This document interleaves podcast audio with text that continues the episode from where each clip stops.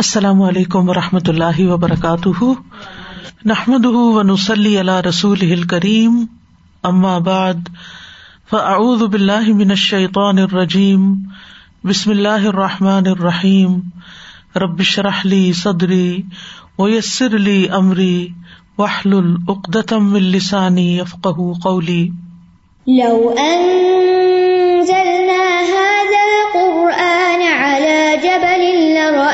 لرأيته خاشعا لرأيته خاشعا متصدعا من خشية الله وتلك الأمثال نضربها للناس لعلهم يتفكرون امثال القرآن پروگرام کے سلسلے میں آج ہم شرک کرنے والوں کی دو مثالیں پڑھیں گے۔ پہلی مثال سورت الروم کی آیت نمبر اٹھائیس ہے۔ ارشاد باری تالا ہے۔ ضرب لكم مثلا من أنفسكم، هل لكم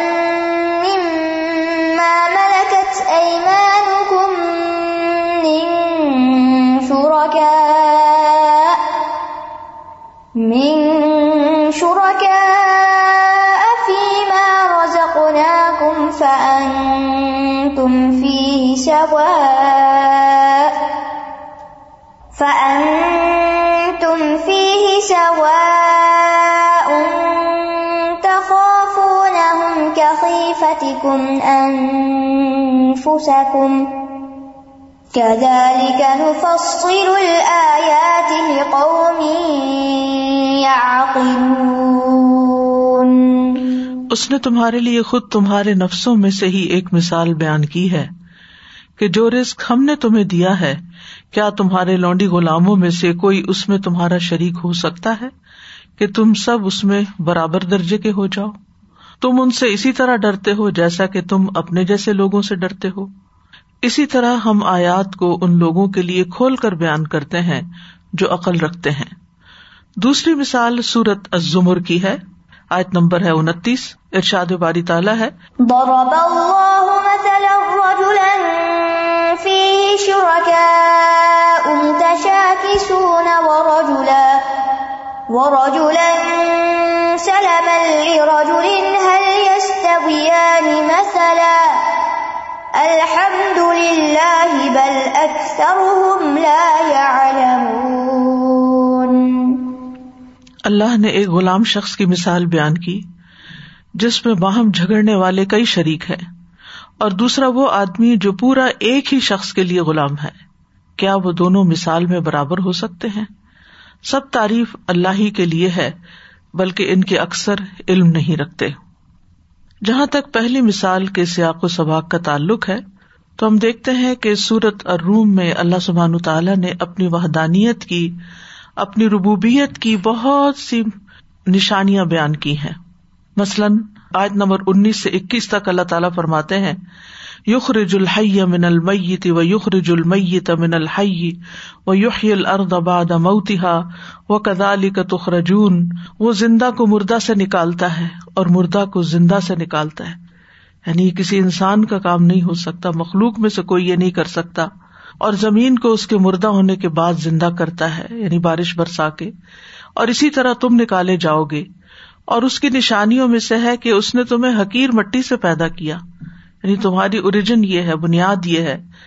پھر اچانک تم بشر ہو جو پھیل رہے ہو یعنی دنیا کی آبادی اربوں تک پھیل گئی ہے، ایک آدم اور حبا کی اولاد ہوتے ہوئے۔ اور اس کی نشانیوں میں سے ہے کہ اس نے تمہارے لیے تمہیں سے بیویاں پیدا کی، تاکہ تم ان کی طرف جا کر آرام پاؤ۔ اور اس نے تمہارے درمیان دوستی اور مہربانی رکھ دی۔ بے شک اس میں ان لوگوں کے لیے یقیناً بہت سی نشانیاں ہیں۔ جو غور کرتے ہیں۔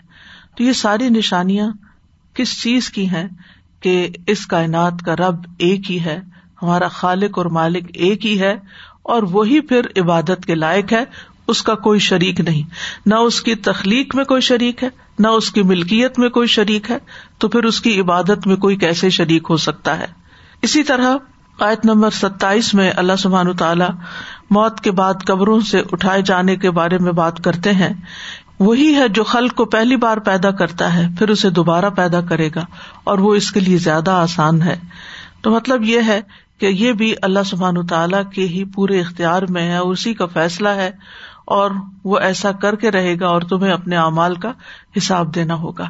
تو آئیے ہم دیکھتے ہیں کہ مثال بذات خود کیا کہتی ہے، جو توحید کو واضح کرنے کے لیے اور شرک کی خرابی کو بیان کرنے کے لیے ذکر ہوئی ہے یہاں پر۔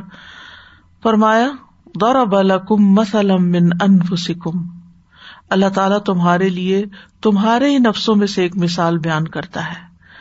یعنی اللہ سبحان تعالیٰ نے شرک کے باطل ہونے کی مثال تمہاری ذات سے ہی بیان کی تاکہ تمہیں کہیں دور نہ جانا پڑے، تمہیں سمجھنے میں کوئی مشکل نہ ہو، تم اسے اپنے ہی ماحول کے اندر اچھی طرح سمجھ سکو۔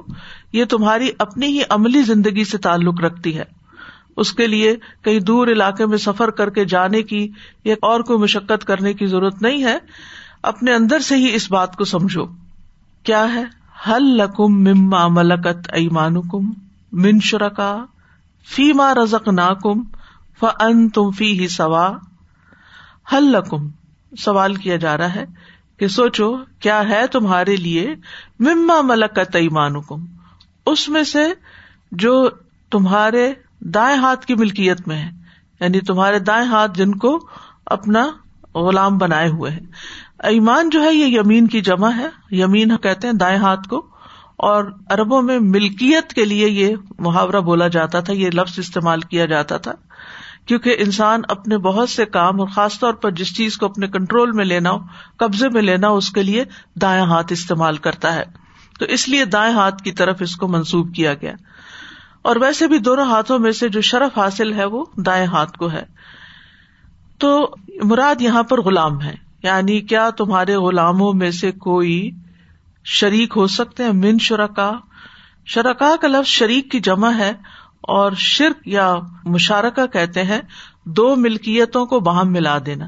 یعنی ایک چیز کے دو مالک ہونا مشترک طور پر۔ جیسے بزنس پارٹنر وغیرہ ہوتے ہیں تو بھی شریک کہلاتے ہیں۔ اسی طرح بیوی کو بھی شریکت الحیات کہا جاتا ہے کہ وہ زندگی میں اس کے ساتھ شریک ہے۔ بہت سے معاملات شوہر اور بیوی کے درمیان مشترک ہیں۔ تو ایک چیز میں دو یا دو سے زیادہ لوگوں کے شریک ہونے کے لیے لفظ استعمال ہوتا ہے۔ خواب و مادی معنوں میں ہو یا مانوی معنوں میں ہو۔ اور اسی طرح کسی کو شریک بنا لینے کے لیے آتا ہے اشرک تو فی حاضا کہ میں نے اس کو اس چیز میں شریک کر لیا ہے، جیسے علیہ السلام نے دعا کی تھی اپنے بھائی ہارون کے لیے، وہ اشرک فی امری، کہ اس کو میرے کام میں میرا شریک بنا دے۔ تو یہاں پر ہے، وہ شرکا ہے فی مارا زخنا کم اس میں جو ہم نے تمہیں رسک دیا ہے۔ یعنی تمہارے مال یعنی تمہارے غلام، تمہارے مال میں تمہارے شریک کبھی ہوا کرتے ہیں۔ اس میں کبھی وہ پارٹنر بنتے ہیں، تمہارے حصہ دار بنتے ہیں۔ اس حد تک کہ فن تم فی ہی سوا کہ تم دونوں باہم برابر ہو جاؤ برابر کے حصے دار ہو جاؤ، برابر کے شریک ہو۔ سوا کا لفظ ہے نا، مساوات سے ہے۔ اور اس کا روٹ سین واؤ یا ہے۔ سبھی یا سوا کبھی وصف کے طور پر آتا ہے، کبھی ضرف کے طور پر آتا ہے۔ اور اس میں آپ دیکھیے کہ کسی بھی نقطے سے جب دو طرف چیزیں برابر ہو جاتی ہیں، تو وہ جو نقطہ ہے وہ درمیان میں آ جاتا ہے دو سائڈوں کے۔ تو وہ دونوں طرف سے جو چیز ہے وہ اس کے برابر ہوتی ہے۔ تو پھر متدل یا متوسط کے معنوں میں بھی یہ لفظ آتا ہے۔ بہرحال، یہاں مراد یہ ہے کہ یہ مثال ان لوگوں کے لیے دی گئی ہے کہ جو اللہ کی مخلوق میں سے کسی مخلوق کو اللہ کا شریک بناتے ہیں، چاہے وہ جن ہو فرشتے ہوں، انسان ہو پتھر ہوں، درخت ہوں، حیوان ہوں، تو اس میں ان کا حال یہ ہے کہ خود اپنے مال میں سے جو کہ ان کا اپنا نفی مارا زکنا کو جو اللہ نے ان کو دیا ہے، اس میں وہ اپنے نوکروں یا غلاموں یا اپنے امپلائیز کو شریک نہیں کرتے۔ تو پھر یہ کیسے کہ وہ اللہ کی مخلوق کو اللہ کا شریک بنا دے؟ یعنی ان کا یہ رویہ بہت ہی عجیب ہے کہ جو اپنا شریک اپنے غلام کو نہیں بناتے، جو کہ اسٹیٹس میں ان سے کم ہے، تو وہ ساری مخلوق کو جو اللہ نے خود بنائی ہے اس کو اللہ کا شریک کیسے بنا دیتے ہیں؟ کیوں کر بنا دیتے ہیں؟ اور یہ مال جو ان کے پاس ہے، وہ تو ان کا اپنا بھی نہیں ہے۔ وہ تو اللہ نے ان کو دیا ہے۔ اس میں بھی وہ پسند نہیں کرتے۔ تو کہا یہ کہ جو اللہ رب العالمین ہر چیز کا کلی طور پر مالک ہے، جس کا کوئی شریک ہے ہی نہیں، وہ کیسے شراکت کو پسند کرے گا؟ خطاب تو مشرقین مکہ سے ہے یعنی تعویل خاص اس کی یہ ہے کہ ان کو سمجھایا جا رہا ہے، لیکن اس کے بعد یہ بات باقی سب لوگوں کے لیے بھی سمجھنے کی ہے۔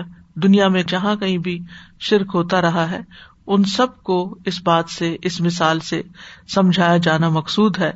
پھر آگے مزید فرمایا کہ تخاف نہ ہم کخیفت کم انفسا کم یعنی ایک تو یہ کہ تم شریک نہیں بناتے، دوسرا یہ کہ یہ بھی نہیں ہوتا کہ تم ان سے ڈرتے ہو جس طرح تم اپنے جیسوں سے ڈرتے ہو۔ یعنی اپنے شریک معاملہ سے یعنی اپنے بزنس پارٹنر سے۔ جس طرح تمہیں فکر ہوتا ہے کہ وہ تمہارا محاسبہ کرے گا، ایسے تمہیں اپنے غلاموں کا تو نہیں ہوتا۔ اگر ایک دن بھی کوئی امپلائی جو ہے، وہ مالک کے خلاف کوئی بات کرے، تو وہ اس کو فوراً فارغ کر دے گا۔ اس کو اس کا ڈر نہیں ہوتا کہ اس کو اس کے انجام کا بھی ڈر نہیں ہوتا کہ اس کو فارغ کروں گا تو کیا ہوگا۔ وہ سوچتا ہے کہ اگر یہ نہیں تو کوئی اور ہو جائے گا۔ مطلب یہ ہے کہ کیا تم پھر اپنے غلاموں سے ڈرتے بھی ہو؟ جس طرح تم آزاد لوگ آپس میں ایک دوسرے سے ڈرتے ہو یا اپنے ہی اسٹیٹس کے لوگوں سے ڈرتے ہو، تو مطلب یہ ہے کہ نہیں، کوئی بھی اس طرح نہیں ڈرتا۔ یعنی پہلی بات تو یہ کہ تم انہیں مال و دولت میں شریک کر کے اپنا ہم مرتبہ ہی نہیں بناتے۔ تو پھر ان سے ڈرو گے کیسے؟ جب ان کو تم نے اپنے جیسا نہیں قرار دیا، تو پھر ان سے ڈرنا کیسا؟ ڈرتا تو انسان اپنے جیسے سے یا اپنے سے اونچے والے سے، بڑے سے۔ تو غلاموں سے تو تم نہیں ڈرتے۔ تو یہاں تین چیزوں کی نفی ہے۔ پہلی، اس بات کی نفی کہ ان کے اور ان کے غلاموں کے درمیان کوئی شراکت ہو، ہے ہی نہیں۔ غلام غلام ہے آکا آکا ہے۔ مانی ہوئی بات ہے، پوری دنیا میں مانی ہوئی بات ہے۔ کوئی اس کا انکار ہی نہیں کر سکتا۔ بزنس اونر اونر ہے اور امپلائی امپلائی ہے۔ یہ دونوں ایک نہیں ہو سکتے۔ دوسری چیز جس کی نفی کی گئی، وہ یہ ہے کہ ان میں کوئی برابری ہے ہی نہیں۔ یعنی پہلے یہ کہ شراکت نہیں، دوسرا یہ کہ برابری نہیں۔ تیسرا یہ کہ ان سے کوئی ڈر بھی نہیں۔ یعنی اس بات کی نفی ہے کہ وہ غلاموں سے نہیں ڈرتے جس طرح وہ اپنے شریکوں سے ڈرتے ہیں۔ تو مطلب یہ ہے کہ جب ان تینوں باتوں کا انکار ہے، نہ وہ تمہارے شریک ہے نہ وہ تمہارے برابر ہے نہ تمہیں ان کا ڈر ہے، تو پھر اللہ کے بارے میں تم کیا کہتے ہو؟ اس بات سے اللہ سبحان تعالیٰ کی وحدانیت کو سمجھنے کی کوشش کرو۔ کدال کا نفسل الیات قومی یا قلون اسی طرح ہم آیات کو کھول کے بیان کرتے ہیں، اس قوم کے لیے، ان لوگوں کے لیے جو عقل رکھتے ہوں۔ جن کے اندر عقل ہوگی، وہ اس بات کو اچھی طرح سمجھ جائیں گے۔ یعنی سلامت عقل والے، عقل استعمال کرنے والے اس مثال سے بہت کچھ سمجھ سکتے ہیں۔ تو جو شخص عقل ہی استعمال نہیں کرتا، سوچنا ہی نہیں چاہتا، ضد اور ہٹ دھرمی کا شکار ہے، یا تکبر کا شکار ہے، یا بے عقلی کا شکار ہے، اس کے سامنے اگر کھول کھول کے بھی دلائل رکھے جائیں، تو وہ بات کو پھر بھی نہیں سمجھتا، وہ کنفیوژن کا شکار رہتا ہے۔ تو یہاں پر انڈائریکٹلی ان کو تان بھی کیا گیا ہے کہ تمہارے اندر عقل نہیں ہے، اگر عقل ہوتی تو تم یہ رویہ اختیار نہ کرتے۔ اور اس کی مثال پیچھے گزر چکی ہے سورت البقرا میں وہ مسل الدین کا فرو کا مسل الدی یون عقو ومالا یسما اللہ دعا ام و ندا سمن بکمن اومیون فہم لا یا اور ان لوگوں کی مثال جنہوں نے کفر کیا، اس شخص کی مثال جیسی، جو ان جانوروں کو آواز دیتا، جو پکار اور آواز کے سوا کچھ نہیں سنتے، ان کو سمجھ کوئی نہیں آتا یہ کیا الفاظ ہے ان کا ایگزیکٹ میننگ کیا، وہ بس ایک آواز سنتے ہیں۔ تو یہ لوگ بھی قرآن کی آیات کو بس صرف ایک آواز کے طور پر سنتے ہیں، ان دلائل کو صرف ایک بات کے طور پر لیتے ہیں، لیکن اس کے مطابق زندگی بسر نہیں کرتے۔ تو یہاں ان کو کیا کہا کہ بہرے گنگے اندھے ہیں، وہ سمجھتے نہیں عقل سے کام نہیں لیتے۔ بات یہ ہے کہ اس میں ایک بہت بڑی تمبی ہے، بہت ڈرنے کی بات ہے۔ اور وہ کیا ہے؟ شرک کی بات تو ہے ہی۔ لیکن یہ جو کہا گیا نا کہ ہم آیات کو تو کھول کھول کے بیان کرتے ہیں، مگر عقل والوں کے سوا کوئی سمجھتا نہیں ہے۔ تو وہ عقل والے ہیں کون؟ جو ان آیات کو صرف ایک انفارمیشن کے طور پر نہ لیں، صرف ایک آواز کے طور پر نہ لیں کہ کسی سے بات سنی اور ایک کان سے سنی اور دوسرے سے نکال دی، بلکہ عقل والے وہ ہیں جو اس کے مطابق زندگی بسر کرے جو اس چیز کو ایکسپٹ کرے جو اس کو انٹرنلائز کرے جو اس کو اپنی زندگی پر امپلیمنٹ کرے۔ اگر ایسا نہیں کیا تو اس کا مطلب ہے عقل نہیں۔ عقل کا لفظ مانا کیا ہوتا ہے؟ باندھنا۔ ایک شخص نبی صلی اللہ علیہ وسلم کے پاس آیا اور اس نے کہا کہ کیا میں اپنی سواری باندھ کیا ہوں یا کھلی چھوڑ دوں؟ تو عقل کروں تو آپ نے فرمایا، ایک خل و توکل۔ پہلے باندھو اس کو۔ تو عقل کا لوگ بھی مانا وہ باندھنے کے معنی میں بھی ہوتا ہے۔ یعنی کیونکہ جیسے ہم کوئی بھی علم لیتے ہیں نا تو عقل اس کو سمجھ کر باندھ لے۔ پلے باندھنا جیسے کہتے ہیں۔ یہ بھی محاورے اسی سے بنے ہوئے پلے باندھنا۔ تو عقل مند لوگ ہی بات کو سمجھ کر پھر اس کے مطابق اپنی زندگی بدل لیتے اور جو علم حاصل کرے اور پڑھے، لیکن کوئی بات نہ سمجھے اور نہ اس کے اوپر عمل کرے، تو وہ حیوانوں کی طرح ہی ہے وہ جانوروں کی طرح ہی ہے ان میں اور جانوروں میں کوئی فرق نہیں رہ جاتا۔ کیونکہ جانور بھی محض آواز سنتے ہیں اور یہ بھی محض آوازیں سن رہے ہیں، کوئی اس کا لیکچر سن رہا ہے، کوئی اس اسپیکر کو سن رہا ہے، کوئی یہاں کی بات سن رہا ہے۔ اور عملی زندگی بالکل ویسے ہی ہے جیسے ان سب باتوں کے سننے جاننے سے پہلے کی تھی۔ یعنی تبدیلی کوئی نہیں آئی۔ نہ سوچ میں، نہ کال میں، نہ عمل میں، نہ فیل میں، کسی چیز میں نہیں۔ وہی جاہلیت والی باتیں، وہی جاہلیت والے طریقے، جاہلیت والی سوچیں، جاہلیت والے رسم و رواج، جاہلیت والی ہی سارے طور طریقے۔ یا جیسے دنیا کے باقی لوگ جنہوں نے قرآن نہیں پڑھا یا اللہ کی بات نہیں سمجھی، جو کچھ وہ کرتے ہیں، یہ بھی بیا نہیں وہی کچھ کر رہے ہیں۔ انہیں پیمانوں کے مطابق اپنی زندگی بسر کر رہے ہیں۔ تو اس کا مطلب ہے، عقل کوئی نہیں۔ اگر عقل ہوتی تو پھر تو کچھ تبدیلی نظر آتی۔ تو اللہ سبحان تعالیٰ نے تو کوئی کسر نہیں چھوڑی کہ بات سمجھائے لیکن سمجھتا وہی ہے جو عقل رکھتا ہو اور پھر اس شرک سے باز آ جائے۔ یعنی وقتی طور پر ایک دلیل کو سن کے بندہ کہتا ہاں نہیں، برابر تو نہیں ہو سکتا۔ کیسے برابر ہو سکتے؟ مالک مالک ہے، نوکر نوکر ہے، برابر تو ہو ہی نہیں سکتا۔ یعنی بہت بڑا فرق ہے۔ حالانکہ وہ بھی دونوں انسان ہی ہے تو انسان ہوتے بھی صرف اسٹیٹس کے فرق سے تمہیں فرق سمجھ آ رہا ہے۔ تو اللہ رب العزت کے لیے تو اللہ المسل اللہ اس جیسا تو کوئی ہے ہی نہیں۔ پھر کیسے تمہیں بات سمجھ نہیں آتی؟ تو مراد یہ ہے کہ شاید میں بنیادی طور پہ اللہ سبحان تعالیٰ نے شرک کی تردید کی ہے اور اس کے لیے انسانوں کی اپنی زندگیوں میں سے ایک مثال بیان کی۔ کیونکہ جو مثال ہماری اپنی لائف کی ہوتی ہے نا، وہ ایکسپیرئنس جو ہے، یا وہ جسے ہم ریلیٹ کر سکتے ہوں، وہ بات زیادہ بہتر طور پر سمجھ آتی ہے۔ تو ان کو سمجھانا یہ مقصود ہے کہ جب تم یہ پسند نہیں کرتے کہ تمہارے غلام اور نوکر چاکر جو تمہارے جیسے انسان ہے تم اللہ سے ملے ہوئے رسک میں ان کو شریک نہیں کرنا چاہتے۔ تو پھر یہ کس طرح ہو سکتا ہے کہ اللہ کے بندے چاہے وہ فرشتے ہوں، پیغمبر ہوں اولیا ہوں، زندہ ہو مردہ ہو شجر ہو حجر ہو معبود ہو بت ہو آگ ہو، پانی ہو، جس کسی چیز کو بھی تم پوچھتے ہو، وہ اللہ کے ساتھ شریک ہو جائیں۔ تو اگر پہلی بات نہیں ہو سکتی تو دوسری کیسے ہو سکتی؟ یعنی تمہارے مملوک تمہارے شریک نہیں ہو سکتے، تو اللہ کی مخلوق، اللہ کی شریک کہاں سے ہو سکتی ہے؟ کتنی سمپل سی بات ہے۔ لیکن وہ اس کو سمجھ کے نہیں دے رہے تھے۔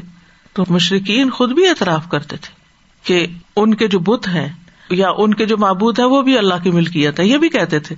جیسے اگر آپ کو معلوم ہو، تلبیہ میں کیا پڑھتے تھے مشرقین امام تبرانی ابن عباس سے روایت کرتے ہیں کہ مشرقین تلبیہ اس طرح پڑھا کرتے تھے، لبیک اللہ لبیک لبیک لبیک اللہ شریک اللہ کا اللہ شریکن ہوا لکا تم لکھ ہوں و مام اللہ کا تم یعنی وہ شریک کا بھی تو ہی مالک. بھائی عقل کے اندھو، اگر تم کہتے ہو کہ اللہ اس کا مالک ہے تو اللہ پھر آکا ہوا نا؟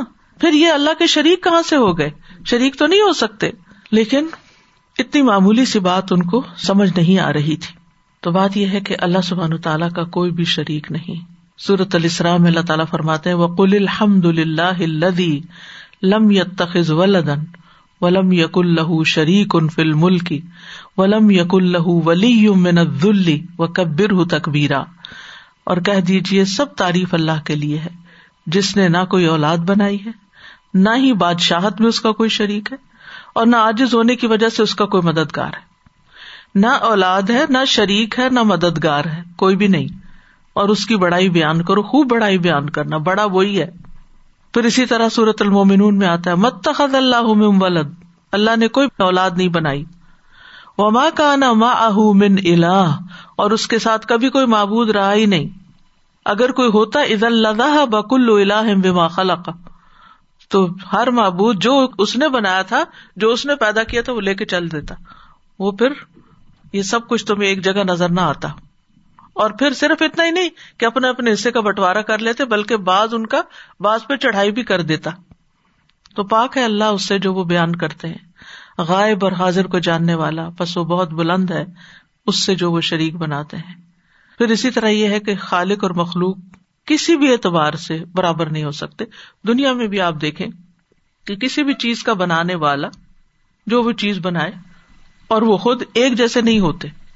دونوں میں بہت بڑا فرق ہوتا ہے۔ اس آئے سے یہ بھی پتہ چلتا ہے کہ اللہ سبحانہ تعالیٰ نے اپنی مخلوق میں درجہ بندی کی ہے، کوئی مالک ہے، کوئی مملوک ہے۔ اللہ فد الباد کم الہباد پھر رسک اللہ تعالیٰ رسک کے معاملے میں بعض کو بعض پر فضیلت دیتا ہے۔ اللہ تعالیٰ نے ہی یہ سلسلہ رکھا ہے کہ کچھ لوگوں کو کچھ لوگوں کی مدد کے لیے، خدمت کے لیے، کام کے لیے بنایا ہے۔ تو اس لیے اس سے توحید کے سبق کو اچھی طرح انسان کو سمجھ لینا چاہیے۔ کہ جس رب نے یہ سب عنایتیں کی ہیں، یہ مال دیا ہے، یہ مملوک دیے ہیں، یہ سب کچھ، تو پھر تم اسی کے گن گاؤ، نہ کہ اس کے علاوہ کسی اور کی بھی عقیدت میں مبتلا ہو جاؤ۔ دوسری مثال سورت زمر سے ہے۔ ضرب الله مثلا رجلا فيه شركاء متشاكسون ورجلا ورجلا سلما لرجل يستويان مثلا الحمد لله بل أكثرهم لا يعلمون اللہ نے ایک غلام شخص کی مثال بیان کی جس میں باہم جھگڑنے والے کئی شریک ہیں اور دوسرا وہ آدمی جو پورا ایک ہی شخص کا غلام ہے۔ کیا یہ دونوں مثال میں برابر ہو سکتے ہیں؟ سب تعریف اللہ کے لیے، بلکہ ان کے اکثر علم نہیں رکھتے۔ صورت زمر کی ستائیس اور اٹھائیس میں اللہ سبحان تعالیٰ فرماتے ہیں ولقت ورب نہ النا صفی حاض القرآن من کل مسل لا اللہ کروں آپ دیکھیں، اللہ تعالیٰ فرما رہے ہیں کہ بلا شبہ ہم نے لوگوں کے لیے اس قرآن میں ہر طرح کی مثال بیان کی ہے تاکہ وہ نصیحت حاصل کرے کہیں آتا ہے مثال بیان کی ہے تاکہ وہ سمجھے۔ کہیں یہ کہ وہ عقل سے کام لے۔ کہیں یہ کہ علم والے ہی سمجھتے ہیں ان مثالوں کو۔ واضح قرآن جس میں کوئی کجی نہیں تاکہ وہ بچ جائیں۔ اس کے بعد یہ بات فرمائی کہ اللہ سبحان تعالیٰ یعنی پہلے مثالوں کا ذکر کیا کہ اللہ تعالیٰ مثالیں بیان کرتے تاکہ لوگ نصیحت پکڑے نصیحت حاصل کریں۔ اور اب مثال دی جا رہی کہ کیا نصیحت حاصل کرے آئیے پہلے الفاظ کو دیکھتے ہیں۔ غورب اللہ مثلاً، اللہ تعالیٰ ایک مثال بیان کرتا ہے، ایک وس بیان کرتا ہے، کیونکہ مثال سے بات زیادہ واضح ہوتی ہے۔ ایک چیز جو ذہن میں ہوتی ہے، جب وہ ایک مادی شکل میں سامنے نظر آتی ہے تو اس کو سمجھنا آسان ہو جاتا ہے۔ مثال ہے رجولن ایک شخص کی۔ ایک انسان ہے کوئی۔ فی ہی شرا کا اس میں کئی شریک ہے یعنی اس کی ملکیت میں کئی شریک ہے یعنی اس کے کئی مالک ہیں، کئی آکا ہیں۔ ایک شخص ایک وقت میں مثلاً پانچ لوگوں کا غلام ہے مشترکہ۔ اچھا ایسے ہوتا بھی تھا، اب بھی ہوتا ہے کہ ایک چیز میں کئی شریک ہوتے ہیں۔ یہ تو ایک عام سی بات ہے نا۔ مثلاً والدین فوت ہو جائے تو جو وہ گھر چھوڑ کے جاتے ہیں، اس میں سارے بہن بھائی شریک ہوتے ہیں۔ پھر کیا ہوتا ہے؟ شرکا متشا کی سون وہ شریک جو آپس میں کھینچا تانی کرتے ہیں۔ رجول ان شکی سن کہتے ہیں ضدی بدخلق جگڑنے والا آدمی۔ اور متشاکس کا مطلب ہے، تشاکس ایک دوسرے سے ضد کرنا، ایک دوسرے سے جھگڑا کرنا، تنازع کرنا، برے اخلاق سے پیش آنا۔ اب سوچیے کہ وہ گھر جس میں پانچ بہن بھائی آپس میں برابر کے شریک ہیں اور ہیں بھی بڑے بد اخلاق، تو اس پراپرٹی کا حال کیا ہوگا؟ اسی طرح اگر کوئی بھی چیز ایک سے زیادہ لوگ جس کے مالک بن جاؤ، اربوں کے ہاں صرف زمین، مکان ہی نہیں پراپرٹی وغیرہ ہی نہیں، وراثت میں چھوڑی جاتی تھی، غلام بھی چھوڑے جاتے تھے۔ مثلاً باپ کا ایک غلام تھا، اس کے دو بچے تھے۔ اب وہ فوت ہونے کے بعد وہ غلام وراثت بنا۔ اب کیا ہوا؟ اس کے دو مالک بن گئے۔ پہلے اس کا ایک مالک تھا، اب دو بن گئے۔ اب وہ دونوں اس کو اپنی طرف کھینچتے اب اس کا حال کیا ہوگا؟ تو یہاں اس غلام کی مثال دی جا رہی ہے کہ جو مشترک ہے۔ ذرا اللہ مثلاً رجولن رجول سے مراد یا غلام فی ہی شرکا متشا کی سون کہ ایسا غلام کے جس کے کئی مالک ہیں جو آپس میں ایک دوسرے سے خوب جگڑتے ہیں۔ کئی ایک اس کے اندر شریک ہے اور پھر شریک بھی کوئی ڈیسنٹ نہیں ہے۔ وہ آپس میں بڑے لڑاکے ہیں، سخت مزاج ہیں۔ اور کمپرومائز کرنے کو تیار ہی نہیں۔ اس غلام سے کام لینے میں صرف اپنی مرضی چلانا چاہتے ہیں۔ ہر مالک اس کو اپنی طرف کھینچتا ہے۔ میرا کام کرو، میری بات مانو، میرے لیے کرو، میرے لیے وہ کرو۔ تو ایسے غلام کی مشقت کا حال کیا ہوگا جس سے ہر کوئی اپنا حق چاہتا ہے؟ اور راضی اس سے کوئی بھی نہیں، کوئی اس سے خوش نہیں۔ کوئی اس کے بارے میں وسط قلبی کا مظاہرہ ہی نہیں کرتا۔ ان کو احساس ہی نہیں کہ یہ شخص کتنی تکلیف میں ہے۔ وہ بےچارا ایک کو راضی کرتا ہے تو دوسرا ناراض ہو جاتا ہے۔ وہ دوسرے کو خوش کرتا ہے تو پہلا ناراض ہو جاتا ہے۔ تم تو اس کے بڑے کام آتے ہو، تم تو اس کے بڑے طرف دار ہو۔ تمہاری تو ساری توجہ ہی اس کی طرف ہے۔ میرا تو تم کچھ نہیں کرتے۔ وہ ادھر خدمت کر رہا تھا تو یہاں سے ڈانٹ پڑ رہی ہوتی، یہاں کام کر رہا ہوتا تو وہاں سے اگر دو بھی شریک ہو جائے اور یہاں تو بہت سارے شرکا ہیں۔ اب اس کا حال کیا ہو جائے گا؟ یہ کتنا مزریبل کنڈیشن میں ہوگا۔ اور دوسری طرف ورج سلمن رجولن ایک شخص ایک ہی کا غلام ہے۔ سلم کا مطلب یہ سلامت یعنی پورا پورا۔ جیسے کہتے نا، سالم سالم مرغ۔ یعنی خالص اسی کا ہے، اس کے سوا اس کا کوئی مالک نہیں ہے۔ تو یہاں مشرق اور مخلص کی مثال بیان کی گئی ہے۔ ایک مشرق انسان ہے، چاہے شرک اکبر کرتا ہے یا شرک اصغر کرتا ہے۔ اور دوسری طرف مخلص مومن ہے، جو صرف اللہ کو راضی کرنے کی فکر کرتا ہے۔ ایک شخص ہے جو ہر ایک کو راضی کرنے کی کوشش کرتا ہے۔ اس کو بھی راضی کر لو، اس کو بھی کر لو، اس کو بھی کر لو۔ وہ چاہتا کوئی ناراض نہ ہو۔ لیکن اس کا اپنا حال خراب ہو جاتا ہے۔ ایک اس کو بلا رہا ہے، دوسرا بلا رہا ہے، تیسرا بلا رہا ہے۔ اور اسی بھاگ دوڑ میں بھاگ بھاگ کے، بھاگ بھاگ کے اینڈ آف دا ڈے اس کا حال خراب ہو جاتا ہے۔ اور دوسرا کیا ہے کہ بس اس کو صرف ایک ہی در پہ حاضری دینی ہے۔ ایک ہی کو خوش کرنا ہے۔ وہ سمجھتا کہ میرا سارا نفع نقصان اسی کے ہاتھ میں اور اس کو کسی قسم کی کوئی پریشانی نہیں ہوتی کیونکہ وہ اپنی اٹ موسٹ ایفرٹ کر کے اس کو خوش بھی کر لیتا ہے۔ تو جن کو صرف ایک رب کو خوش کرنا ہو اور اسی کی خوشی کو وہ مقدم رکھتے ہوں، ان کی زندگی آسان ہوتی ہے۔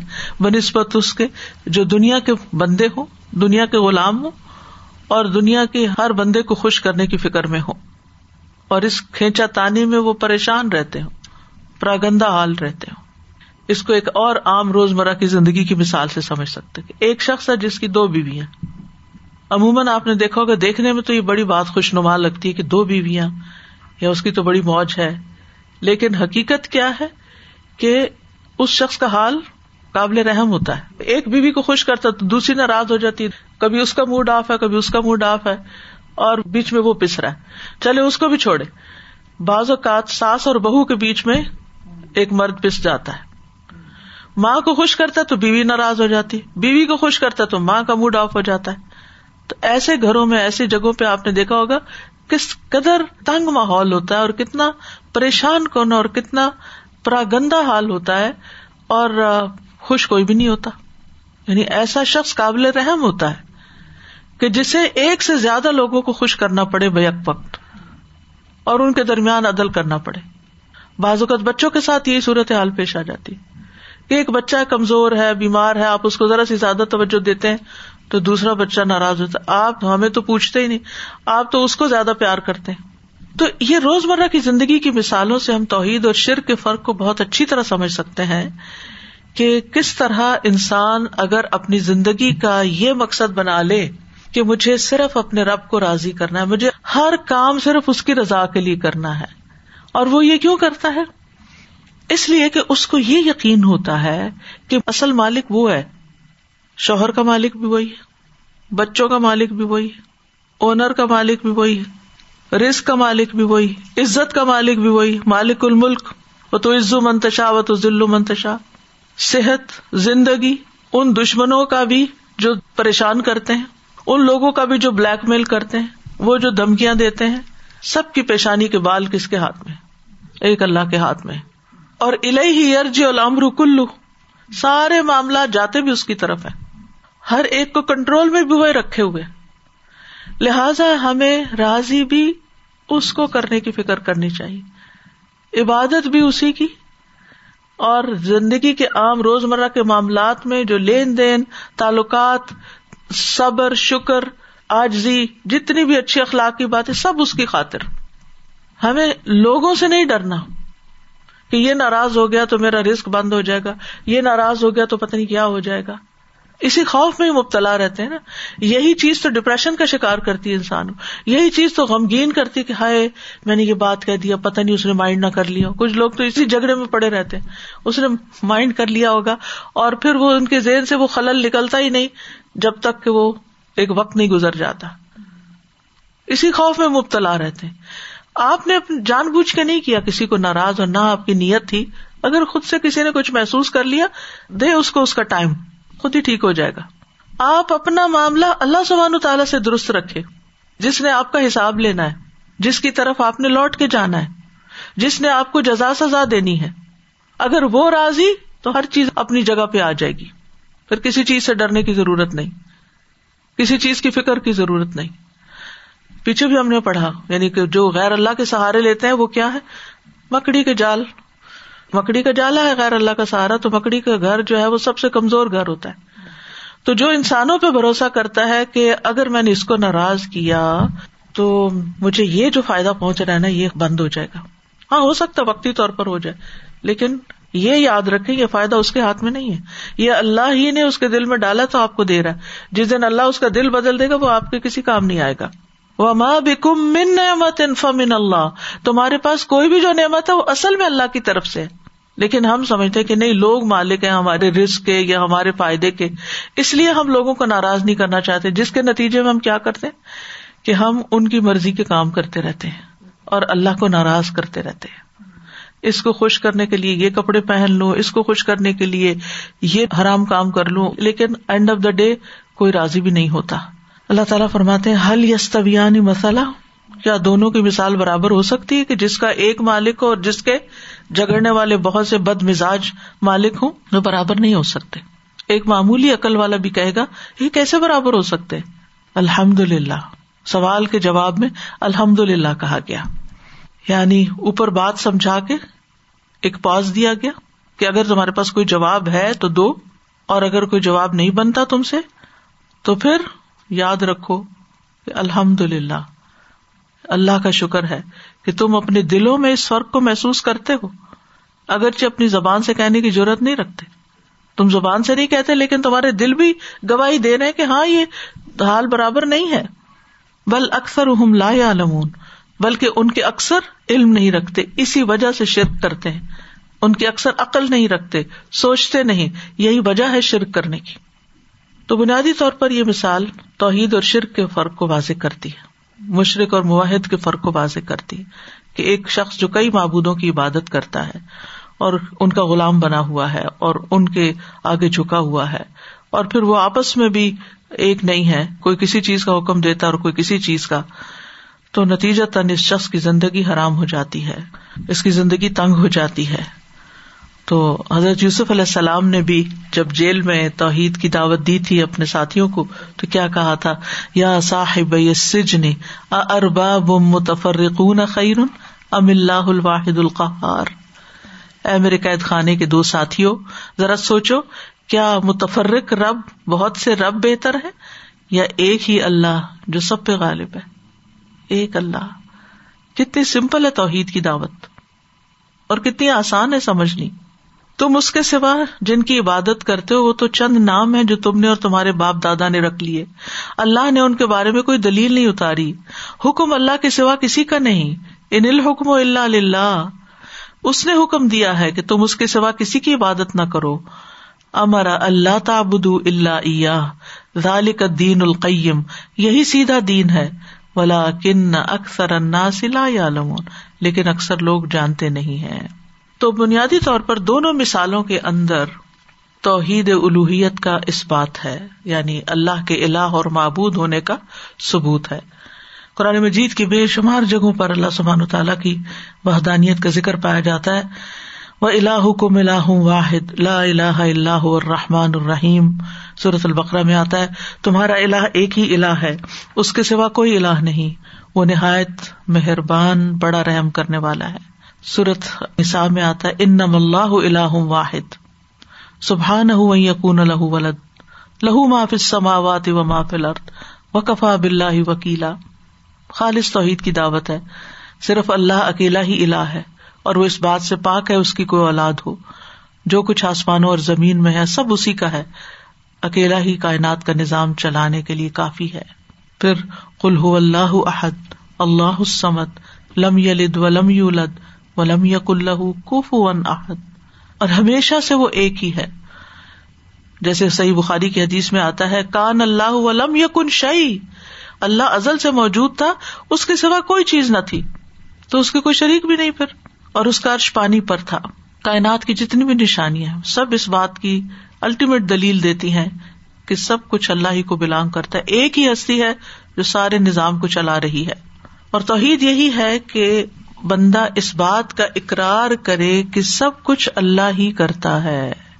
سب کچھ کرنے والا اللہ ہی ہے۔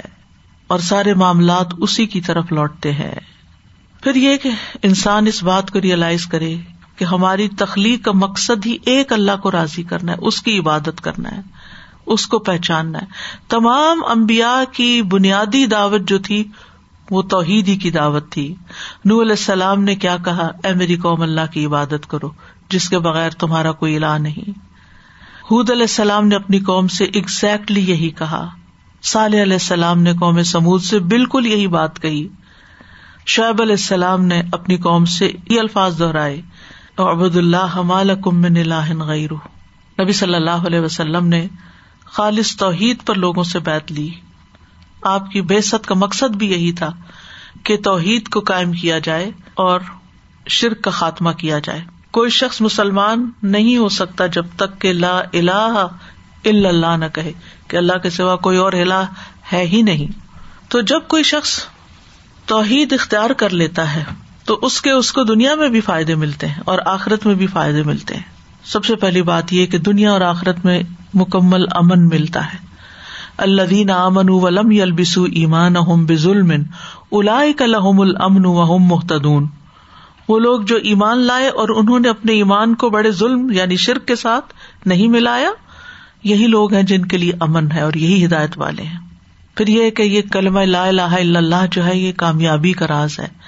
نبی صلی اللہ علیہ وسلم ظلم جاز نامی بازار میں لوگوں کو جب تبلیغ کر رہے تھے تو ایک ہی بات بار بار دوہرا رہے تھے۔ ایوہناس قول لا الہ الا اللہ تفلحو۔ لوگوں ایک کلمہ کہہ دو فلاح پا جاؤ گے کامیاب ہو جاؤ گے امال کی قبولیت کا دار و مدار بھی توحید پر ہی ہے۔ اگر کوئی شخص شرک کرتا ہے، چاہے شرک اکبر یا اصغر، عمل قبول نہیں ہوتا۔ امبیا سے بھی یہ کہہ دیا گیا کہ اگر وہ بھی شرک کرتے تو ان کے عمل ضائع ہو جاتے۔ ولا اشرک لہابت ماں کانو یا امن جیسے صورت اللہ نام میں آتا ہے۔ پھر یہ کہ جو توحید پر ہوتا ہے، اللہ تعالیٰ کی مدد اور نصرت کا وعدہ ہے، اس سے گناہوں کی بخش کا وعدہ ہے۔ دل کے یقین کے ساتھ جو اللہ کو ایک مانے، اس کے لیے مغفرت کا وعدہ ہے۔ رسول اللہ صلی اللہ علیہ وسلم نے فرمایا، زمین پر کوئی نفس ایسا نہیں کہ جو اس حال میں فوت ہو کہ وہ اللہ کے ساتھ شرک نہ کرتا ہو اور میرے رسول ہونے کی گواہی دیتا ہو اور یہ گواہی دل کے یقین کے ساتھ ہو، مگر یہ کہ اس کے گناہ معاف کر دیے جائیں گے۔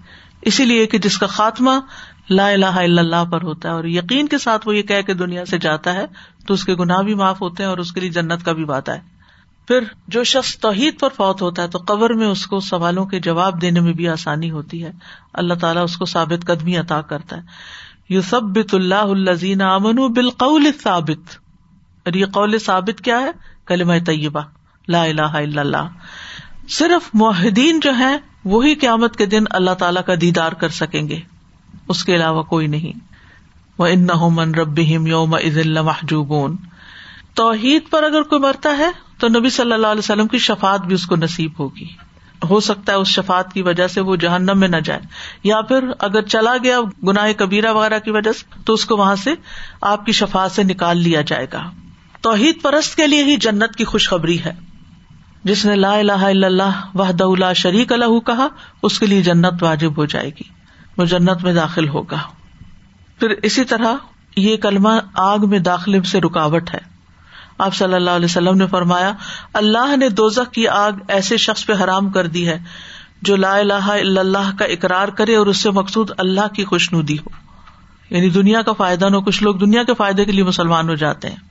اسی طرح شرک کی مذمت بھی کی گئی ہے۔ یعنی جہاں توحید کے فائدے ہیں، وہاں شرک کی خرابیاں بھی ہیں۔ پہلی خرابی تو یہ کہ سب سے بڑا گناہ ہے یہ۔ سب سے بڑا ظلم ہے۔ ان نشر کا ظلم و نظیم نبی صلی اللہ علیہ وسلم سے پوچھا گیا کہ گناہوں میں سب سے بڑا گناہ کیا ہے؟ تو آپ نے فرمایا شرک۔ سب سے زیادہ ناپسندیدہ عمل ہے۔ ایک صحابی نبی صلی اللہ علیہ وسلم سے سوال کرتے یا رسول اللہ، ای العمال ابغض اللہ؟ اللہ کے رسول صلی اللہ علیہ وسلم، اعمال میں سے کون سا عمل اللہ کو سب سے زیادہ ناپسند ہے۔ آپ نے فرمایا، اللہ کے ساتھ شرک کرنا۔ شرک کرنے والا ایسا ہے گویا کہ اس کو اوپر سے پٹخا دیا گیا۔ یعنی اللہ نے اس کو ایک مقام دیا تھا۔ اس نے اپنے سے کم تر درجے کے آبجیکٹس کے سامنے سر جھکانا شروع کر دیا۔ کہیں کا نہ رہا۔ اللہ سبحان تعالیٰ نے شرک سے بیزاری ظاہر کی، چاہے شرک اصغر ہو کہ جو ریا کاری سے نیکی کے کام کر کے آئیں گے تو اللہ تعالیٰ فرماتے انا اغنا انشرکا تو میں اس کو چھوڑ رہا ہوں جو اس نے عمل کیا۔ جائیں ان کے پاس جن کے لیے عمل کیا تھا، وہاں سے اجر لیں۔ پھر امبیا علیہ السلام میں سے سب شرک سے بیزار تھے اور شاطین انسانوں کو شرک ہی کی طرف لے کر آتے ہیں۔ حدیث کدسی میں اللہ تعالیٰ فرماتے ہیں، میں نے تمام بندوں کو یکسو پیدا کیا یعنی حق کے لیے پیدا کیا۔ پھر شاطین ان کے پاس آئے اور انہیں ان کے دین سے دور کھینچ لیا۔ اور جو میں نے ان کے لیے حلال کیا تھا، انہوں نے اسے حرام کر دیا۔ اور ان بندوں کو حکم دیا کہ وہ میرے ساتھ شرک کرے جس کے لیے میں نے کوئی دلیل نہیں اتاری۔ پھر شرک کے جو نقصانات ہیں، وہ ہم جانتے ہیں کہ شرک کبھی معاف نہیں ہوگا۔ یعنی مر گیا کوئی شرک کے ساتھ تو معاف نہیں ہوگا۔ اسی لیے مشرق کے اعمال قبول نہیں ہوتے۔ ابو حرارا کہتے ہیں، رسول اللہ صلی اللہ علیہ وسلم نے فرمایا، پیر اور جمعرات کے دن جنت کے دروازے کھول دیے جاتے ہیں اور ہر اس بندے کی مغفرت کر دی جاتی ہے جو اللہ کے ساتھ کسی کو شریک نہیں بناتا۔ اور اس بندے کے سوا جس کی اپنے بھائی کے ساتھ عداوت ہو، دشمنی ہو۔ چنانچہ کہا جاتا ہے، ان دونوں کو مہلت دو یہاں تک کہ صلاح کر لیں۔ ان دونوں کو مہلت دو یہاں تک کہ صلاح کر لیں۔ ان دونوں کو مہلت دو تاکہ صلاح کر لیں۔ تین دفعہ فرمایا۔ کتنی بڑی بات ہے، لوگوں کے ساتھ ناراض ہونا، بگڑ بیٹھنا، تعلقات ختم کر دینا رشتے داریاں توڑ دینا۔ اللہ تعالیٰ محفوظ رکھے۔ یعنی امال ہی قبول نہیں ہوتے۔ کس قدر خسارے کی بات ہے۔ پھر اسی طرح یہ کہ شرک والوں کی نیکیاں جو ہیں وہ بھی ضائع ہو جاتی۔ کوئی عمل شرک کا کفارا نہیں کرتا۔ مشرق پہ جنت حرام ہے۔ ان نہ شرک بلّہ فقد ہر رم اللہ علیہ الجنہ واہ النار وما للظالمین من انصار۔ جو شخص اللہ کے ساتھ شرک کرتا ہے، اللہ نے اس پر جنت حرام کر دی ہے۔ اس کا ٹھکانا دو ہے اور ظالموں کا کوئی بھی مددگار نہ ہوگا۔ تو شرک جو ہے وہ اللہ سبحان تعالیٰ کے ساتھ دوسروں کو پارٹنر یا شرکا قرار دینا، اللہ تعالیٰ کی ذات میں، اللہ کی صفات میں، اللہ تعالیٰ کے رب ہونے میں کسی اور کو بھی شریک کرنا۔ تو اسی لیے علماء نے اس کی تقسیم کی ہے، توحید ربوبیت، توحید الوحیت اور پھر اسماء و صفات کی توحید۔ اور اسی طرح اپوزٹ پھر ان تمام چیزوں میں شرک ہو جاتا ہے۔ شرک کو عام طور پہ دو کیٹیگریز میں تقسیم کیا جاتا ہے، اکبر اور اصغر۔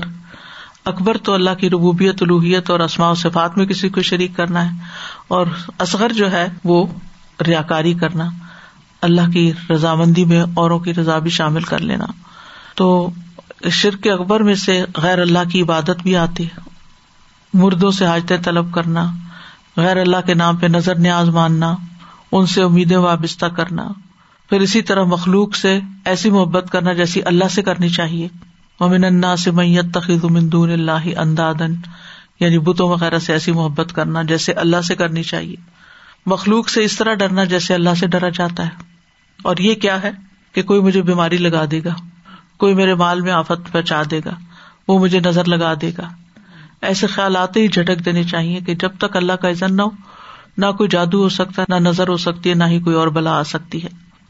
اسی طرح عبادت میں شرک توکل کسی اور پر کرنا، کسی اور سے برکت لینا، دوسروں کی ایسی تعظیم کرنا، ان کے آگے ایسے جھکنا جیسے اللہ کے آگے جھکا جاتا ہے۔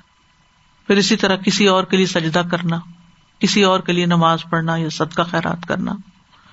اور شرک اصغر میں ریا کاری ہے، اور ریا کاری کا نقصان ہم سمجھتے ہیں کہ نبی صلی اللہ علیہ وسلم نے فرمایا کہ اللہ قیامت کے دن ان ریا کاروں سے فرمائے گا جب لوگوں کو ان کے امال کا بدلا دیا جائے گا۔ کہ جن کو دکھانے کے لیے تم یہ کام کرتے تھے، ان کے پاس جاؤ اور دیکھو کہ ان کے پاس تمہارے لیے کیا بدلا ہے۔ اسی طرح شرک اصغر کی کچھ اور مثالیں بھی ہیں، جیسے غیر اللہ کی قسم کھانا۔ غیر اللہ کی قسم جو ہے، یہ شرک ہے۔ من حلف بشعین دون اللہ تعالیٰ فقد اشرکا بدشگونی لینا شرک اصغر ہے۔ اللہ۔ بدشگونی کیا ہوتی ہے؟ کہ فلاں آ گیا تھا، فلاں کو دیکھ لیا تھا، اس لیے اب نقصان ہو گیا ہے۔ اسی طرح مال کی ایسی محبت جو انسان کو اللہ سے غافل کر دے، یہ بھی اسی میں آ جاتا ہے۔ تو کرنے کے کام کیا ہے کہ انسان کثرت سے اللہ کی توحید بیان کرے۔ رسول اللہ صلی اللہ علیہ وسلم نے فرمایا، جو شخص دن میں سو مرتبہ یہ دعا پڑھے گا، لا الہ الا اللہ وحدہ لا شریک لہ لہ الملک و لہ الحمد وهو علی کل شیء قدیر، تو اسے دس غلام آزاد کرنے کے برابر ثواب ملے گا۔ سو نیکیاں اس کے امال نامے میں لکھی جائیں گی، سو برائیاں اس سے مٹا دی جائیں گی۔ اور اس روز دن بھر یہ دعا شیتان سے اس کی حفاظت کرتی رہے گی، یہاں تک کہ شام ہو جائے۔ اور کوئی شخص اس سے بہتر عمل لے کر نہ آئے گا، مگر جو اس سے بھی زیادہ یہ کلمہ پڑھ لے۔ کیونکہ خالص توحید کا اس میں سبق ہے۔ دوسری بات یہ کہ لا الہ الا اللہ پر خاتمے کی دعا کریں اپنے لیے۔ اور آخری کلام لا الہ الا اللہ۔ ہو پھر یہ کہ شرک کرنے کی ہر صورت سے بچے ابو دردا کہتے ہیں، مجھے میرے خلیل صلی اللہ علیہ وسلم نے وسیعت کی کہ تم اللہ کے ساتھ کسی کو بھی شریک نہ ٹھہرانا، اگرچہ تمہارے ٹکڑے ٹکڑے کر دیے جائیں اور یہ کہ تمہیں جلا دیا جائے۔ اور پھر یہ ہے کہ شرک سے پناہ مانگی جائے۔ یعنی بعض اوقات ہم شرک کو برا بلا تو کہتے ہیں، لیکن اس سے بچنے کی دعا نہیں کرتے۔ تو اللہ سبحان تعالیٰ ہمیں اس سے محفوظ رکھے۔ سبحان اللہ والحمد للہ ولا الہ الا اللہ واللہ اکبر ولا حول ولا قوة الا باللہ العلی العظیم. لا الہ الا اللہ وحدہ لا شریک لہ.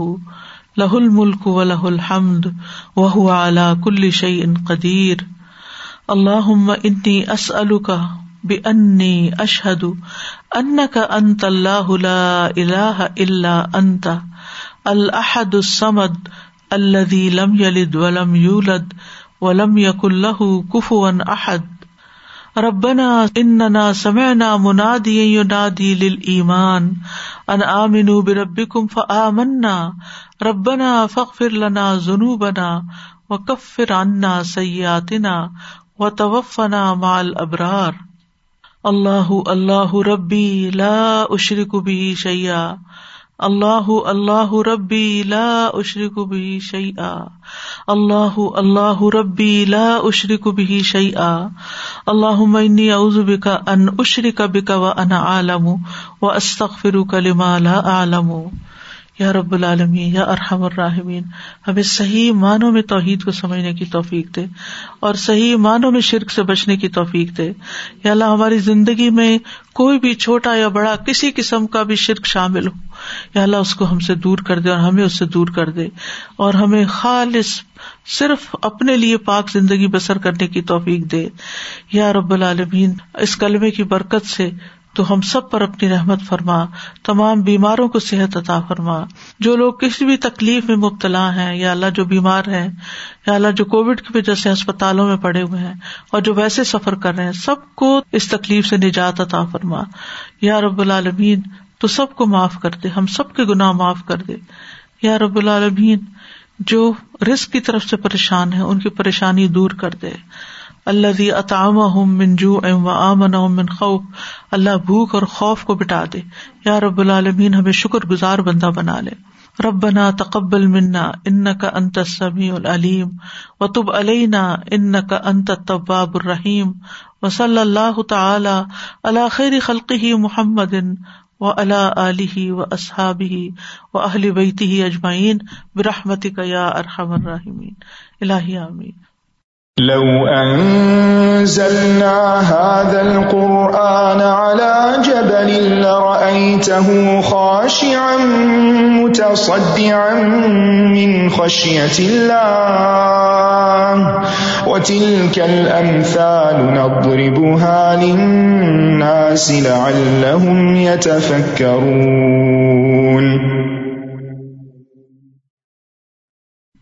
یہ پوچھنا تھا کہ آپ نے بتایا کہ شیطان جو ہے وہ حلال کو حرام کرتا ہے۔ حلال کو حرام کرتے حلال کو حرام کرتا لیکن حرام کو کیسے حلال کرتا حرام کو کتنی حرام چیزیں جن کو وہ کہتا ہے کہ یہ تمہارے جیسے وہ بہیرا صاحبہ وغیرہ جو تھے بتوں کے نام پہ ذبح کرتے تھے۔ اس کی طرف شیطان نہیں تو ان کو لگایا تھا۔ بہت ساری چیزوں کو اہل عرب جو تھے وہ اپنے اوپر حرام کیے ہوئے تھے۔ بکری بھیڑ حلال تھی نا تو اچھا، انہوں نے اچھا، بتوں کے نام اچھا پہ مجھے سمجھ نہیں آ رہی تھی اس بات۔ اور وہ کہتے ہیں کالی بلی گزر جاتی ہے تو وہ کہتے ہیں یہ کہ نہیں کہنا چاہیے جی۔ اس کا کوئی تعلق نہیں۔ ابھی بھی یہ لوگ کہتے ہیں کہ کالی بلی گزر جاتی ہے تو وہ اپنا راستہ چینج کر لیتے ہیں۔ ہاں غلط کرتے ہیں۔ عطیہ رت شرک حدیث میں آتا ہے۔ بدشگونی جو ہے وہ شرک ہے۔ یہ کہہ رہی تھی جیسے بعض لوگ ہر وقت کوئی نہ کوئی بات لے کے ناراض ہو جاتے ہیں نا۔ تو اگر ہم ان کا دل صاف کرنے کے لیے اللہ کے لیے ان کو کلیئر کرنا چاہتے ہیں یا مناتے ہیں وہ صحیح ہے؟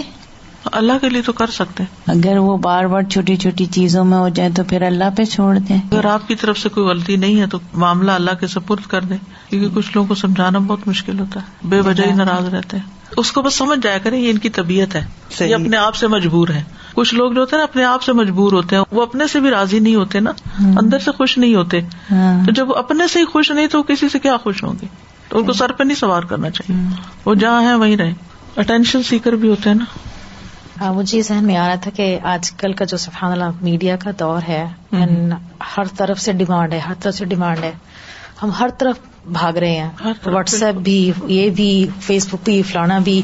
تو جو نہیں پرائرٹی وہ اللہ کی ذات اور نماز ہے۔ سو وی آر لاسٹ اور we can not keep up we can not keep up کون سا پوسٹ کس کا ریپلائی کس کا میسج ہوش ہی نہیں آتی۔ اسی میں گزر جاتا ہے سارا ٹائم اللہ کو خوش رکھنا ہے تو باقی چیزیں خود ہی جگہ پہ آتی ہیں لیکن باقی چیزیں یعنی اگر نماز کا وقت ہے تو توجہ سے نماز پڑھے نہ کہیں اچھا گھنٹی بج گئی تو میں جلدی سے نماز ختم کروں۔ پتہ نہیں کون ہوگا بھی ہوگا۔ کوئی دنیا الٹ تو نہیں گئی نا دوبارہ کر لے گا۔ میسج چھوڑ دے گا۔ وہ کال بیک کر لیجیے جی ایمرجنسی ہم نے خود اپنے لیے ایمرجنسی کریٹ کی ہوئی ہے۔ کیونکہ ہم کسی کو ناراض نہیں کرنا چاہتے ہم کیوں جلدی کرتے ہیں؟ وہ کہے گا اس نے کال ہی نہیں اٹھائی۔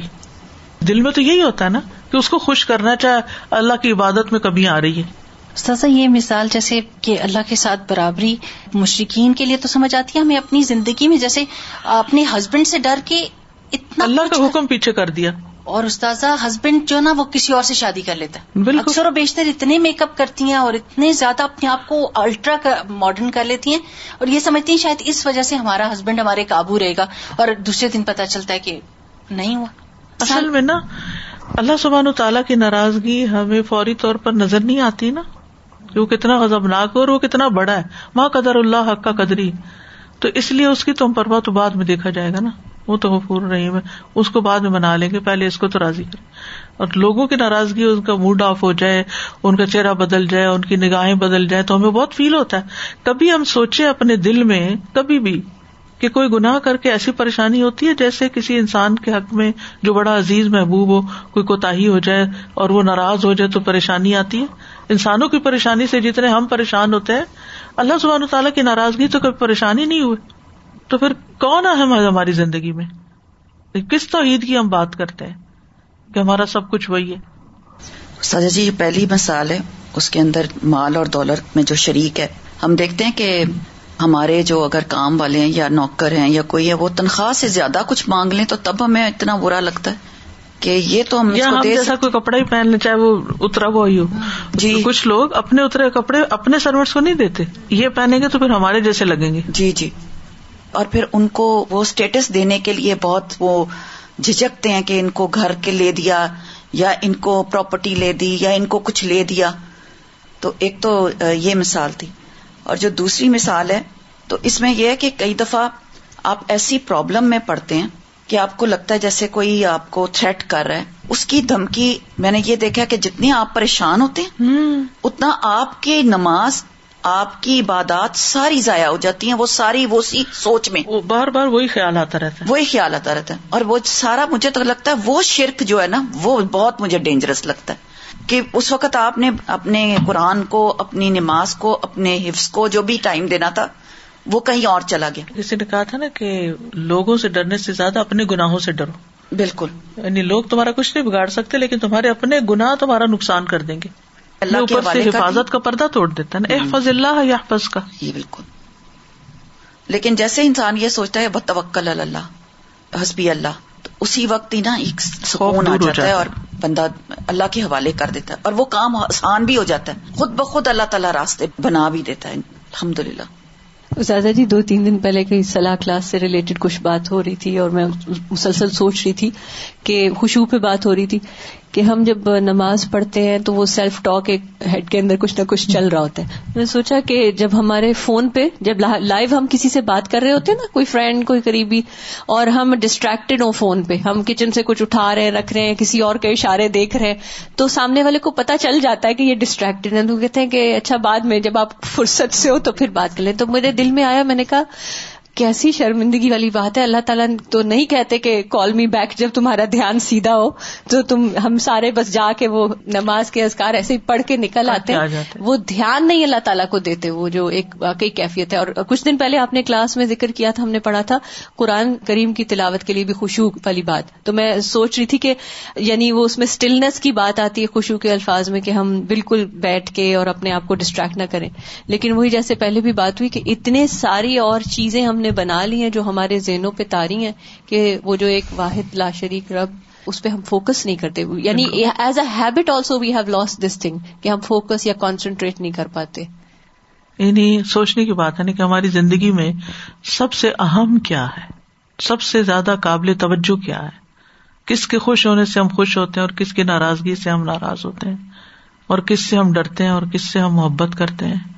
یعنی سب سے زیادہ۔ ولدین امن اشد حب اللہ کیا واقعی ہماری محبت اللہ سے ایسی ہے؟ اللہ ہمیں توفیق دے۔ ضرب لكم مثلا من أنفسكم، هل لكم مما ملكت أيمانكم من شركاء فيما رزقناكم؟ فأنتم فيه سواء تخافونهم كخيفتكم أنفسكم كذلك نفصل الآيات لقوم يعقلون ضرب الله مثلا رجلا فيه شركاء متشاكسون ورجلا سلما لرجل ورجلا ورجلا سلما لرجل هل يستويان مثلا الحمد لله بل أكثرهم لا يعلمون وآخر دعوانا عن الحمد لله رب العالمين. سبحانك اللهم وبحمدك أشهد أن لا إله إلا أنت، أستغفرك وأتوب إليك. السلام عليكم ورحمة الله وبركاته.